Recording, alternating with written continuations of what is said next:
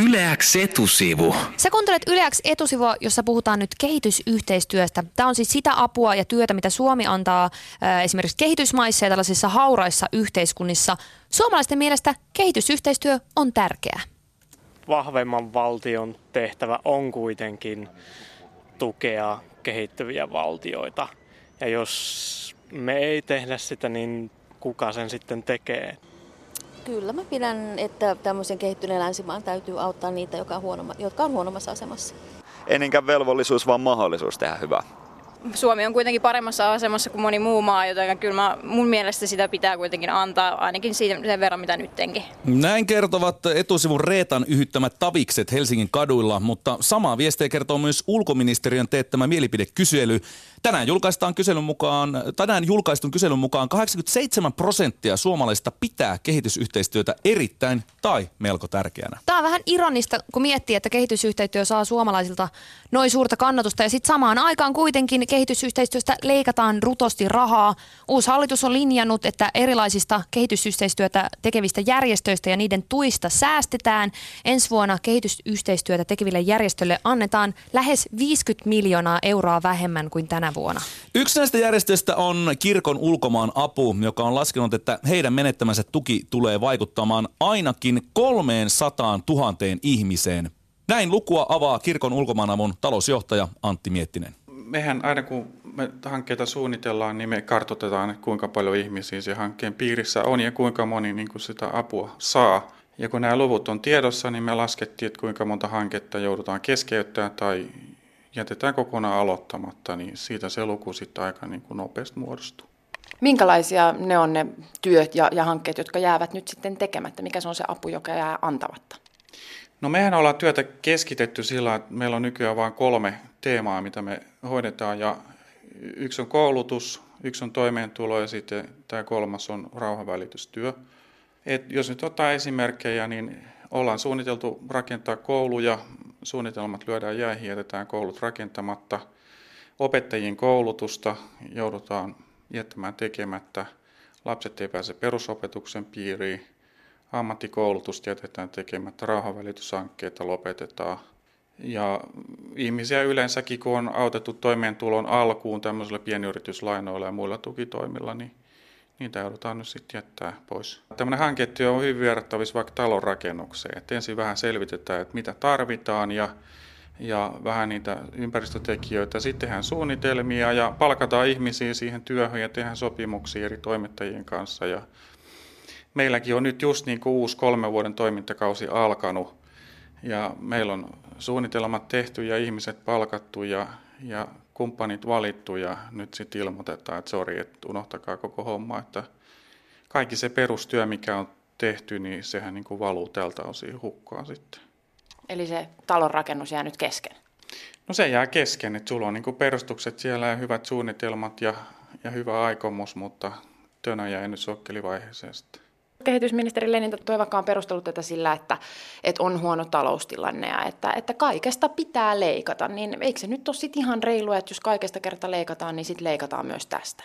Voihan se näinkin ajatella, mutta et, ei niin kaikki asiat ole vertailukelpoisia. Et, et siis Suomella menee huonosti, meillä on kurja taloustilanne, mutta kaikessa tässä kurjuudessa niin, niin suomalaisella keskipalkalla yltää niin kuin maailmantilastossa yhden prosentin parhaimmistoa. Et nämä leikkaukset, mitä nyt niin kuin kansalaisjärjestöille on ilmoitettu, niin jos niitä verrataan valtion kokonaismenoihin, niin ne on niin kuin alle promille, siis vähemmän kuin prosentin kymmenysosa. Et silläkö tämä sitten tämä maa nostetaan jaloille.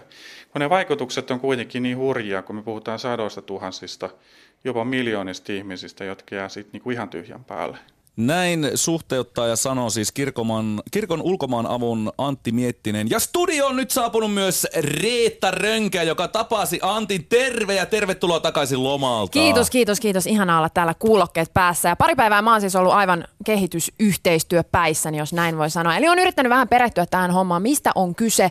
Ja, ja tämä on, tää on tosi jotenkin kinkkinen siis lukua luvun perään. Kun mm. puhutaan mm. näistä hallituksen leikkauksista, jotka Antti Miettinenkin nosti esiin, niin, niin koko kehitysyhteistyöstä hän leikataan siis 300 miljoonaa euroa ja siitä 50 miljoonaa lähtee justkin näistä, näistä niin kuin järjestöistä.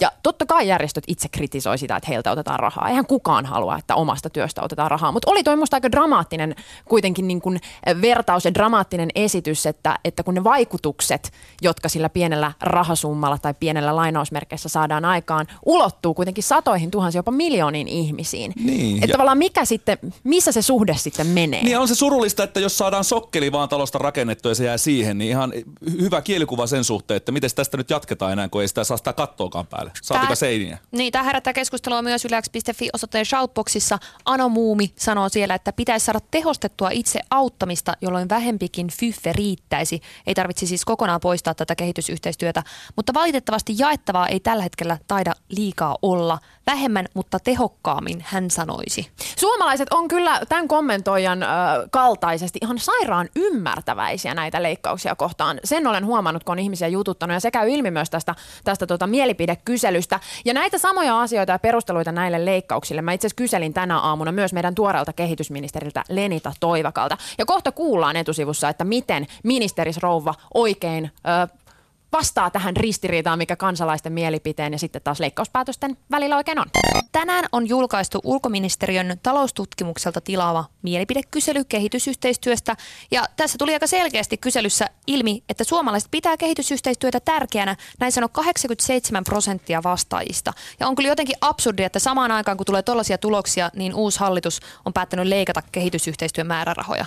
Joo, mä olin aamulla paikalla ulkoministeriön tiloissa, kun tuon tutkimuksen tuloksia käytiin läpi. Ja siellä paikalla oli myös tuore kehitysministeri Lenita Toivakka. Ja mä sitten kysyin häneltä, että eikö tosiaan tämä yleinen mielipide, siis suomalaisten aika positiiviset ajatukset kehitysyhteistyöstä, eikö ne ole ristiriidassa näiden leikkauspäätösten kanssa?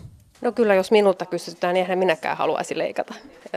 Tietenkään siis jos ajatellaan sitä hyvää työtä, mitä, mitä tota, suomalaiset toimijat, niin viranomaiset kuin kansalaisjärjestöt tekevät, niin totta kai on, olisi tärkeää, että me voitaisiin jatkaa. Mutta kysehän on nyt siitä, että Suomi velkaantuu, meidän hyvinvointiyhteiskunnan rahoitus on rapautumassa. Me leikataan sosiaali- ja terveyspalveluista, koulutuksesta. Ei niistäkään kukaan halua leikata. Ja nyt valitettavasti myös kehitysyhteistyöstä joudutaan leikkaamaan, mutta tämä tarkoittaa sitä, että me halutaan korjata Suomen talous terveelle, kestävälle pohjalle, jotta me voidaan sitten muutaman vuoden päästä jatkaa ja sitten lisätä muun muassa kehitysyhteistyöhön lisää rahaa ja toivottavasti sitten toimitaan entistä vahvempina sen jälkeen. Tämä kansalaisjärjestöltä lähtevä rahasumma 49 miljoonaa on kuitenkin alle promille koko valtion menoista ja kansalaisjärjestöt ovat kritisoineet sitä, että, että tavallaan näin pieni summa säästetään ja, ja tällä on vaikutuksia kuitenkin satoihin tuhansiin, jopa miljooniin, niin kuin tässä maailmassa kaikista heikoimmassa asemassa oleviin ihmisiin. Onko tuommoinen tavallaan pikkusäästö järkevää, kun sen vaikutukset voivat olla oikeasti tosi dramaattiset? No, tämä valtion, sanotaan tämä neljä miljardia, joka me nyt tällä kaudella sopeutetaan, se, se, se kootaan näistä pikkusäästöistä. Niitä tämmöisiä 200 miljoonan säästöjä on sieltä täältä ja on pienempiäkin ja, ja se rakennetaan siitä. Ei ole mitään yhtä isoa summaa, josta me voitaisiin valtion budjetissa ottaa vaan rahat, koska se sitten lopettaisi jonkun toiminnon kokonaan. Niin me varmasti halutaan ajaa koulutusta alas eikä montaa muutakaan asiaa. Eli sieltä täältä nyt joudutaan valitettavasti leikkaamaan ja, ja tota, sitä kautta saamaan tämä Suomen talous vahvemmalle pohjalle.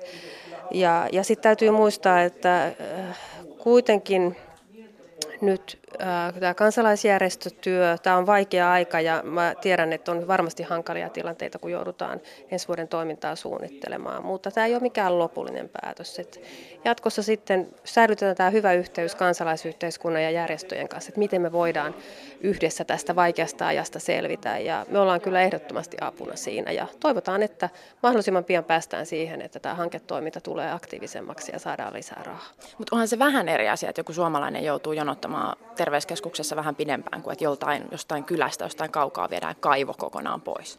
No ei varmaan nyt ihan niin dramaattisiakaan asioita ole. Että muistaa, että meillä on edelleen yli 700 miljoonaa käytetään kehitysyhteistyöhön. Ja nyt meidän täytyy vain entistä tarkemmin miettiä, miten me nämä rahat käytetään. Näin sanoi siis kehitysministeri Lenita Toivakka etusivun Reetta Rönkälle. Pienistä puroista syntyy suuret virrat ja sillä Da, tavalla da, saadaan, da. saadaan sopeutettua se neljä miljardia. Ja kehitysapu on yksi eh, pienistä puroista. Eli aikamoista poliitikon puhetta Kyllä, tuli siellä. kyllä lähti Lenita Toivakalta aikamoinen niin poliittinen, poliittinen jargon tavallaan käyntiin, että toistettiin nämä samat fraasit, että eihän kenestäkään ole kiva leikata, en minäkään haluaisi leikata. Eikä se tavallaan ole pelkkää politiikkaa, koska se käy ilmi myös tästä äh, tänään julkaistusta mielipidekyselystä, missä on kyselty suomalaisten äh, kantoja kehitysyhteistyöhön, että eihän kukaan nyt oikeasti haluaisi mistään leikata. Ja, ja suomalaiset jotenkin tosi hyvin osaavat niin kuin olla hyvin ristiriitaisia näissä omissa vastauksissaan. Koska mehän ollaan tänään koko ajan toitotettu sitä, että, että suomalaiset pitää kehitysyhteistyötä tärkeänä. 87 prossaa sanoo, että se on tärkeää ja, ja myös suomalaiset haluaisi pitää kehitysyhteistyön rahat ennallaan, niin sanoo 60 prossaa, mutta silti aina kun kysytään ihmisiltä, että mistä sitten leikattaisiin, mistä leikataan, jos pitää leikata, niin, niin taloustutkimuksen Juha Rahkonen, joka tänään esitteli näitä tuloksia, niin hän sanoi, että aina silloin suomalaiset nostavat kuitenkin ne kehitysyhteistyörahat sinne top kolmoseen. No mutta se on luonnollista, koska se ei ole niinku suoraan itseltä pois. No se on ihan totta ja se on myös semmoinen juttu, että siitä ei kellään suomalaisella ole ole oikein käytännön mm. kokemusta. Siis me kaikki ollaan käyty terveyskeskuksessa. Meillä on oma kanta, oma fiilis siitä, miten Suomen terveyspalvelut toimivat. Mutta harva meistä on ollut niin kuin tuolla kehitysmaassa katsomassa, että mitä kehitysyhteistyö on, tai, tai kokenut ed- esimerkiksi sitä, että miltä tuntuu, kun ei ole kaivoa eikä koulutusta. Niin ja täällä just yliaks.fi osoitteen shoutboxissa joku heittää kommentin, että moniko haluaisi leikata sieltä terveyspalveluista, että mieluummin kehitysavusta kuin terveyspalveluista.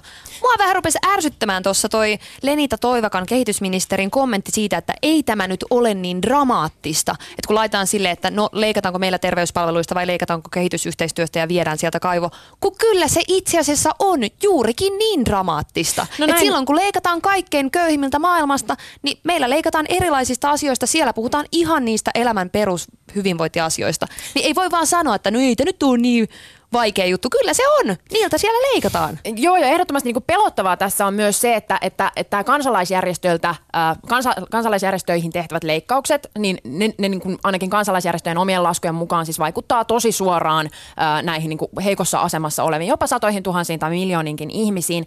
Ja, ja jotenkin, että, että kun nämä leikkaukset on nyt siis päätetty tehdä tosi nopealla aikataululla, ja ne astuvat voimaan jo ensi vuoden alussa, niin, niin ne tavallaan astuvat voimaan ennen kuin ehdi, on ehditty katsoa, että mikä hanke kannattaisi pitää yllä, mikä kannattaisi lopettaa. Ja tuolla tilaisuudessakin kerrottiin, Lenita toi vaikka kertoo, että kyllä ulkoministeriössä me järjestämme nyt tällaisen arvioinnin, että vuoden kestää arviointi, kun tsekataan, että, että onko tämä kansalaisjärjestötoimintaa tehokasta ja millä tavalla se on tehokasta. Mutta nyt siis ne säästöt alkavat puoli vuotta ennen kuin arviointi valmistuu. Eli nyt vähän niin kuin summan mutikassa silmät kiinni leikataan tietämättä, että mistä kannattaa leikata. Niin ja varmasti aiheuttaa älyttömiä organisaatiomuutoksia noissa niin kuin kansalaisjärjestöissä, niin joutuu pistää voimavaroa siihen, että millä tavalla nyt tämä niin kuin melkein puolittunut budjetti oikein saadaan toimimaan sitten ensi vuonna. Niin ja kyllähän toi vaikuttaa suoraan Suomeen, koska ihan käytännössä se tarkoittaa sitä, että noista mestoista lähtee työpaikkoja. Jengi on saanut tällä viikolla jo monesta paikasta kenkää sen takia, että nämä leikkaukset on pistetty käyntiin.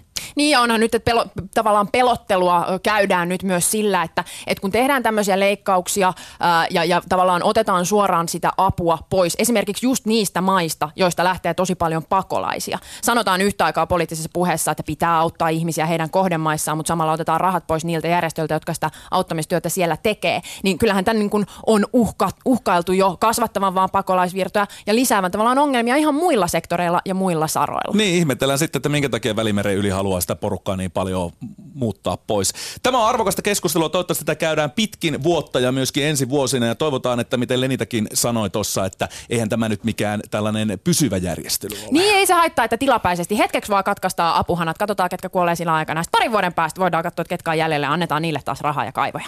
Yleäks etusivu.